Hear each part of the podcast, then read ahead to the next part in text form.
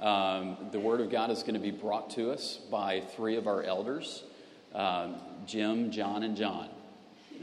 Um, that's really cool. J cubed. Um, and it's, I, am really excited about this. Um, this is one of the times that you get to hear from uh, your elders, um, the men that have been called to, to be a part of leading us as a church and as a body. And so uh, I'm going to pray, and I'm going to have them come up on stage and uh, get ready. So go to the word, uh, go to the Lord in prayer with me. Father, we are so thankful that you have placed each one of us in this room this morning and what it represents, that you have placed us to be a part of each other's lives as a community of, of people who love you and who want to follow you and who want to be a blessing to others. And so, Father, I pray that um, as we hear your word, that we would be filled up. That we would be filled up with your love and your kindness and your mercies that are new every morning. And that would change us. It would change us to be reflections of you in a city that is lost and dark in many areas. We pray that we would always be able to submit ourselves to the work that you want to do here in San Diego. And we pray for this city. We pray that, that you would be working out your salvation here. That you would take what is dark and you would make it light. And if you would choose to use us, Father, which we humbly think you do, we ask that you would do so. And Father, may we taste and see your kingdom come all the days of our lives here in this place that we call home. And so now we turn our attention to your word. Again, may you fill us up with it. May you nourish the parts of us that need nourishing. May you reveal the parts of us that need revealing. May you encourage us, the parts that need encouraging.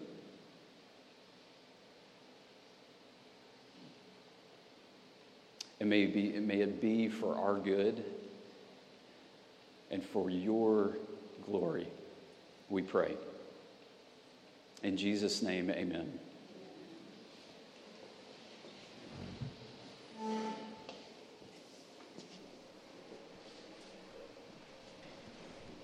Good morning. Is this on? Can you hear me? Uh, thank you all for sitting still for this. Uh, it should be an interesting experience. Uh, the scripture today is from 2 Timothy. It's in your bulletin. And it's from 2 Timothy 2. Uh, you then, my child, be strengthened by the grace that is in, Jesus, in Christ Jesus and what you have heard from me in the presence of many witnesses, entrust to faithful men who will be able to teach others also. Share in the suffering as a good soldier of Jesus Christ. No soldier gets entangled in civilian pursuits, since his aim is to please the one who enlisted him. An athlete is not crowned unless he competes according to the rules. It is a hard working farmer who ought to have the first share of the crops. Think over what I say, for the Lord will give you understanding in everything. Remember Jesus Christ, risen from the dead, the offspring of David, as preached in my gospel. And today, that last verse is really what we'll be concentrating mostly on. Uh, when Stephen came up with this cockamamie, I mean, bold plan, he suggested that we share what we think, or uh, what we think about when we remember Christ risen from the dead. And uh, I had a friend of mine who heard I was going to be up here doing this, and she said, You're not just going to tell a bunch of stories, are you? So I'd like to start with a story. Uh, it takes place in the Middle Ages back in Russia. In Russia During Middle Age times, the czar was the top of the heap, and, and if there was ever an autocrat, it was him. He owned everything. He owned the fields, he owned the people, he owned the cattle. He was it. And uh, one day the czar was sitting there thinking, you know, I own all this stuff, but I just sit here in my gilded palace, and I wonder what all that stuff out there looks like. So he says, I want to go out and see my, my, my realm.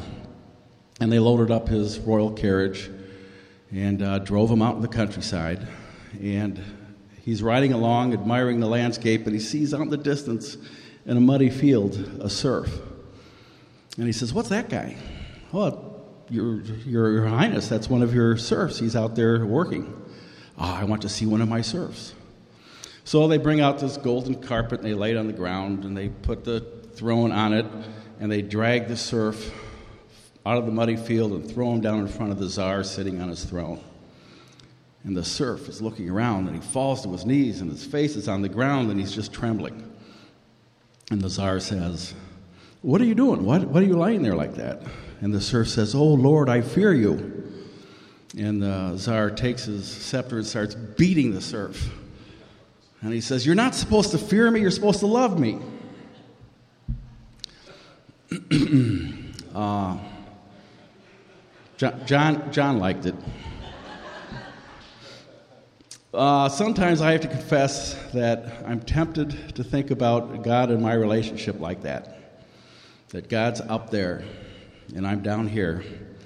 And sometimes it's safer for us to have that distance.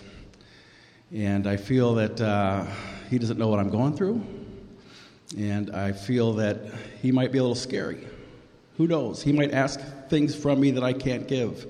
He might ask things from me that I don't even understand. Uh, Bill McCurran, in one of his sermons, described God as a wild and woolly God. And sometimes you think maybe a little distance is a good thing.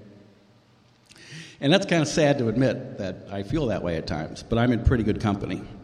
The Bible's full of stories about people who felt the same way. Uh, the whole book of Job Job loses everything, he loses his family, he loses his wealth, and on top of it all, has friends come and sit down next to him and tell him how it's all his fault. And uh, Job, through most of that book, through almost 40 chapters, keeps saying, I want to see God and I want to have an explanation. I want to know why I'm going through this. I'm no worse than you guys. But when God shows up, Job falls to his knees and he says, I'm not good enough. He says, Now that I actually see you, uh, I repent. I despise myself and repent in dust and ashes. He wants distance from God. Isaiah once saw a vision of God in his glory. And his first response is, Woe to me, for I am undone. I'm a man of unclean lips, living amongst a people with unclean lips. And he, again, wants distance. He all of a sudden realizes he wants to be out of there. When our Lord Jesus walked this earth, one day he had a big crowd following him, and he wanted to uh, preach a sermon.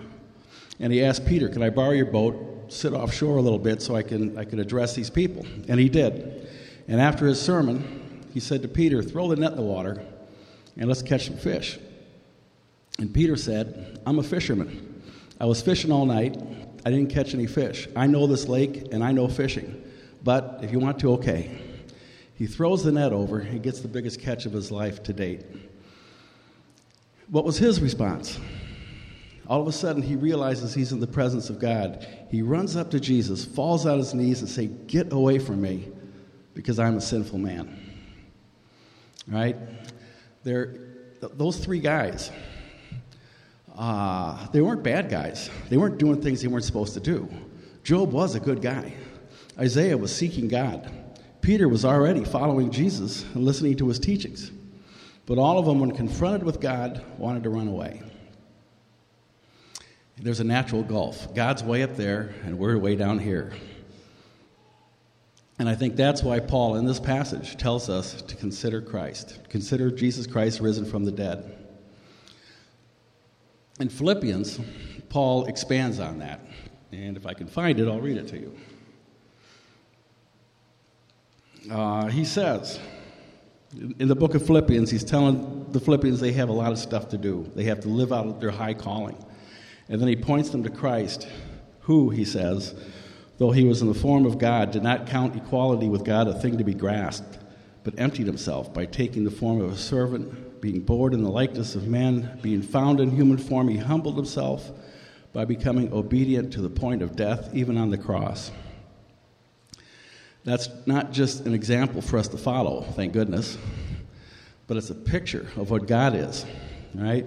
Jesus is what we're supposed to think of when we think of God. Uh, Hebrews tells us that all the way through the Old Testament, God was revealing himself in dribs and drabs and spots here and there. But when Jesus came, we understood what God really was.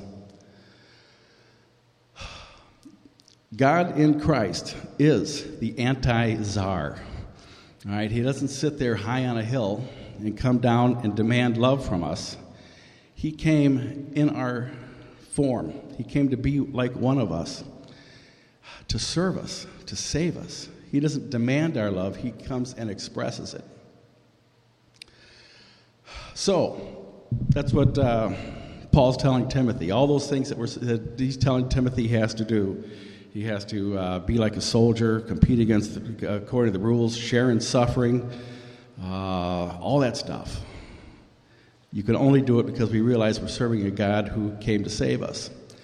And I know a lot of us are going through hard times, and that God is asking us to do very difficult things.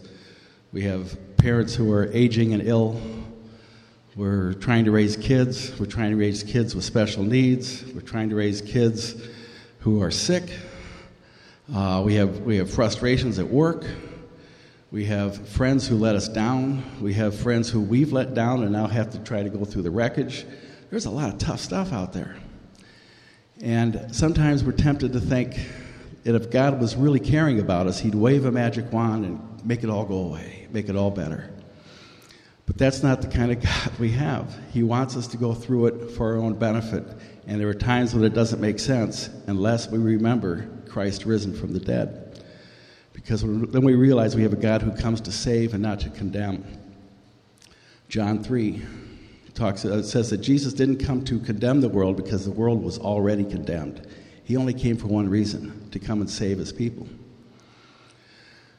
We sing a song here quite regularly. The chorus goes, He is stronger, He is stronger.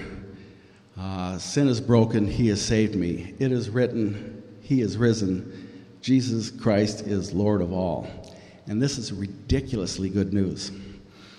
Uh, the, the, the, the God who came to save us is now in charge of everything.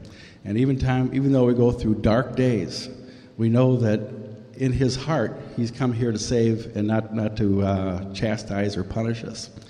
So when I think of the risen Christ, that's what I think about. That God, at the heart of God, is his love for his people.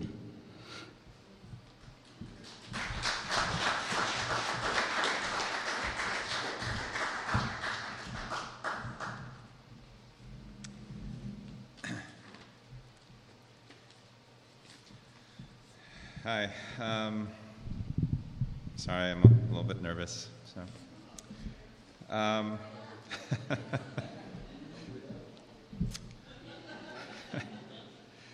all right. So, um, over the last several weeks, we've been going through this series on leadership worth following, and um, we've been studying these examples that Paul has given us in, in verses three through six. We learned about the the soldier who doesn't get entangled um, in civilian um, affairs but stays on mission. And we learned about the athlete who competes according to the rules for the prize. And we learned about the hardworking farmer. And, you know, I think about these images of the, the athlete and the soldier and the farmer, and, you know, certain character traits kind of come to mind, you know, when you think, think about sort of these. Um, these people and you know things like loyalty and commitment and discipline and, and integrity, faith.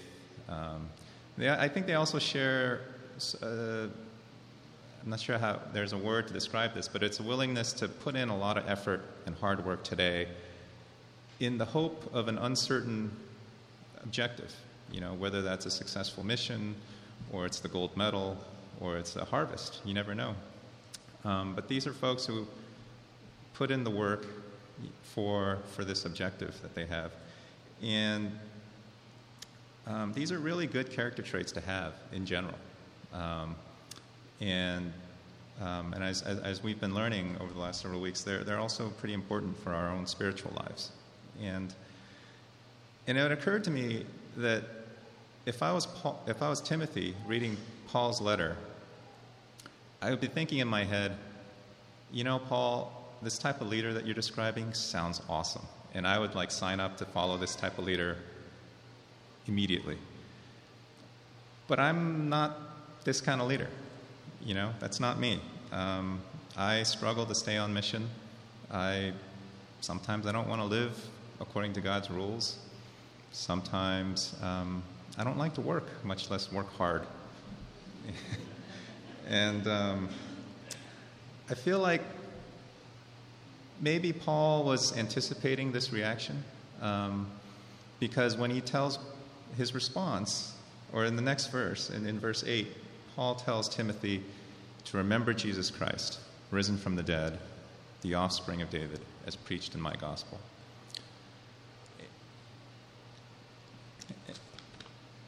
Now, this, at first, this kind of sounds like sort of a weird pep talk, um, but I think it's actually the best thing for Timothy to hear and the best thing for us to hear. Um, there's something about remembering Jesus that is powerful. And um, what I wanted to talk about was so, what exactly are we supposed to remember about Jesus? And how is that going to help me become a better leader? Um, so, first, I think about Jesus being described as the offspring of David. And there's a lot of meaning in those words. Um, and just the one thing that occurred to me was that, you know, when David was king of Israel, he defeated, he did the hard work, he defeated all of Israel's enemies. And as a result, after David died, there was a period of peace where Israel enjoyed peace. And Jesus, likewise, he came and defeated our spiritual enemies sin and separation from God. And as a result, we get to enjoy peace with God forever, not just for a period of time. And then I think about Jesus risen from the dead. Um, and again, there's so much meaning in that. Um, and just a few verses from Paul's other writings, um, I think, kind of give light to, to what maybe Paul had in mind. Um, in 2 Corinthians 5.17, um, Paul says that, Therefore, if anyone is in Christ, he is a new creation. The old has passed away. Behold, the new has come. And in Galatians 2:20 he says, "I have been crucified with Christ. It is no longer I who live, but Christ who lives in me. And the life I now live in the flesh, I live by faith in the Son of God, who loved me and gave himself for me." And then the last one, Ephesians 2:10, he says, "For we are his workmanship, created in Christ Jesus for good works, which God prepared beforehand that we should walk in them." Um, taking these verses together, you know, what I thought about was that I think what Paul is saying is that even though we might struggle with staying on mission, even though we might not want to obey God's rules all the time, even though we don't like working hard, that is not who we are anymore. That is not our identity. Um, my old self and your old self have been crucified with Christ, and we are new creations created for good works that God has prepared for us. And so, remembering this, um, I think, should encourage us and strengthen us to be, to grow and to become the types of leaders that God wants us to be, that, that He created us to be. And finally, when I remember Jesus, I remember that God loved us so much that he sent Jesus to save us. And so, in a way, we are the mission that Jesus was enlisted for. We are the prize that he competed for according to God's rules. And we are the harvest that he worked very hard for. And this idea, I feel like remembering that, this practice of remembering, is, is really important. It's powerful. Um, you know, the, we have holidays. Um, we just had Memorial Day last week. We have monuments and things all over the country. And all these things, they're meant to remind us of certain things about who we are, our values, where we come from. And I feel like, in the same way, when Paul tells Timothy to remember Jesus Christ, he's telling him something to remember who you are in Christ. And um, yeah, that, that, that Jesus has redeemed all of us from slavery to sin and death, and that we are a new creation, and that in Christ we are a leader worth following. Um, so that was it.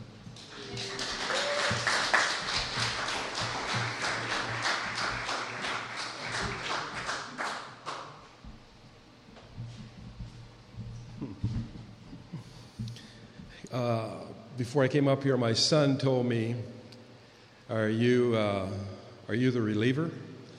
And I said, "Yep." And he goes, "Are you one, two, or three? I go, "I'm three. And he goes, "Well, you better be um, uh, Hoffman, the Padres ex-reliever, because when he came in, they would play Hell's Bells, and it was all alive." He said, "You better not be Mariano Rivera because he came in." with the Sandman. He was putting people to sleep. I had to get it off my mind, Matt. Um, remember Jesus Christ, risen from the dead.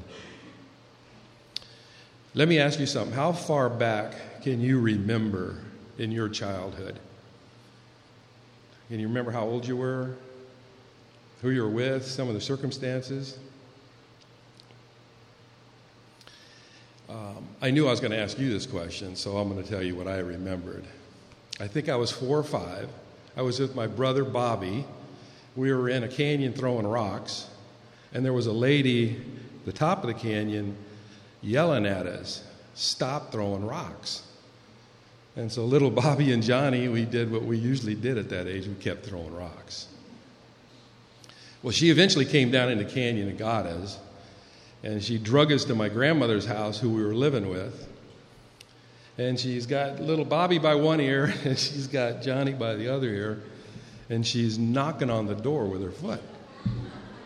And uh, my grandmother opens the door and just flies at this lady and says, Get your hands off my beautiful angelic grandchildren and never come back, and slams the door on her face. And little Bobby and Johnny go off and play No Harm, No Foul. Now, I know I doctored that up a little bit, but that was, uh, I remember it. Are you a good rememberer? Are you forgetful? Because when the Bible says, remember Jesus Christ, it's talking about more than recalling things. It means to actively participate in the reality of who He is in your life. I'll give you a couple examples. Uh, after the flood of Noah, God comes to Noah and he says, I'm going to put a rainbow in the cloud. And when I see that rainbow, I am going to remember my everlasting covenant between God and all living flesh. I will never flood the earth again like that. So today, when we see a rainbow, we're to remember that promise. We're to make it real in our life and remind ourselves that God is a loving and a faithful God. He will never destroy the earth like that again. Um, June 11th, 1978, Katie and I were married. So we're going to have a, a wedding anniversary here in a few days. But that is a past event that we actively participate in the present day. That's what the Bible means, not just to recall, but to, to, to, remember Jesus Christ. So, how do you do that? Well, Jim and John both did it. We rehearse the truth to ourselves. Uh, and we all need help with this. Uh, a lot of times we read things in the Bible and we think, God, I want to believe it, but Lord, please help my unbelief. Because only the Holy Spirit can take these things from our head to our heart. So, to remember Jesus Christ, do you remember who He is? He is the beginning and the end. He's the Alpha and the Omega, the first and the last. He is the Holy One, the second Adam. He's the Prince of Peace. He's the Prince of Life. Do you remember Jesus Christ? Do you remember what Jesus said about himself? He said, I am the bread of life. I am the light that shines in darkness. Do you remember him? He says, I am the resurrection. I am the way, the truth, and the life. I am the vine, and I am always with you. Jesus Christ is so magnificent and glorious and awesome that the Bible has a hard time really showing us pictures of who he really is. We're going to be in eternity with him and never really know all there is to know about Jesus Christ. Do you remember him? The Bible gives us pictures of him like this He is the lion of the tribe of Judah, he's the lamb that takes away the sins of the world. He is the Lord of hosts, the Lord of all. He is Lord of lords. He's the King of the ages. He's the King of righteousness. He's the King of heaven. He's the King of kings. Do you remember Jesus Christ? He is awesome. He is the living, He is our rock, He is our living stone, He's the chief cornerstone upon which everything is built. He's the lily of the valley, He's the rose of Sharon, He's the bright and morning star. He's the arm of the Lord and He's the head of the church. Jesus is our reconciliation, He's our ransom, He is our sanctification, He is our prophet, priest, and king, He is our brother and friend. Do you remember Jesus Christ? Do you remember what He's done for you? He's forgiven you of all your sins. He's healed you of all your diseases, the ultimate disease being death. He's ransomed you and I from the pit, and He's crowned us with love and compassion. And even today, He's satisfying you and I. He's satisfying the desires of our heart with good things. Do you remember Jesus Christ? Do you remember Jesus Christ raised from the dead? Because it's only his resurrection that secures all the blessings that we have in him. It's his resurrection and the fact that he's alive that we have hope that's not futile. We have a faith that's not in vain. Do you know how Jesus can be your all in all today? Because he's alive. He rose from the dead. He secures our victory over death. He's forgiven us all our sins. It's because He's alive that our, our hearts and our minds are cleansed from all guilt and shame. Our conscience is set free to worship Jesus Christ risen from the dead. Jesus is, uh, He's alive, and because He is, He is here. He's closer to you and I than our next breath. And I don't know if you know this Jesus. Maybe this is the first time you've heard the creator of the universe is Jesus Christ. Yeah, he's the Word made flesh. If you do want to know him, he's made it very simple and easy for you. He said, if you will confess with your mouth that Jesus is Lord and believe in your heart that he rose again from the dead, you will be saved. You have eternal life. It's that easy. You don't need to do X, Y, and Z to be saved. You don't even need to come to church to be saved. You need to look to the one I've been describing Jesus Christ, risen from the dead. I know that if you do, all the longings in your heart, everything you desire right now, it can be met in Him. Jesus Christ, risen from the dead. If you do that, Would you please tell the person who brought you, or come and see Jim or John and let us know? The reason is it says, all of heaven rejoices over one sinner that reaches out to Jesus Christ and is saved. All of heaven rejoices. And we would love to rejoice with you. You've got a different flavor, Jim, John, and John. That's why the church is so awesome. When you rehearse the truth to yourself, you get so much. But when you rehearse the, tra- the truth in community, it's much, much better. Amen? Amen. All right, let's pray. uh, Heavenly Father, we thank you. Uh, we thank you. We thank you. Thank you for Jesus.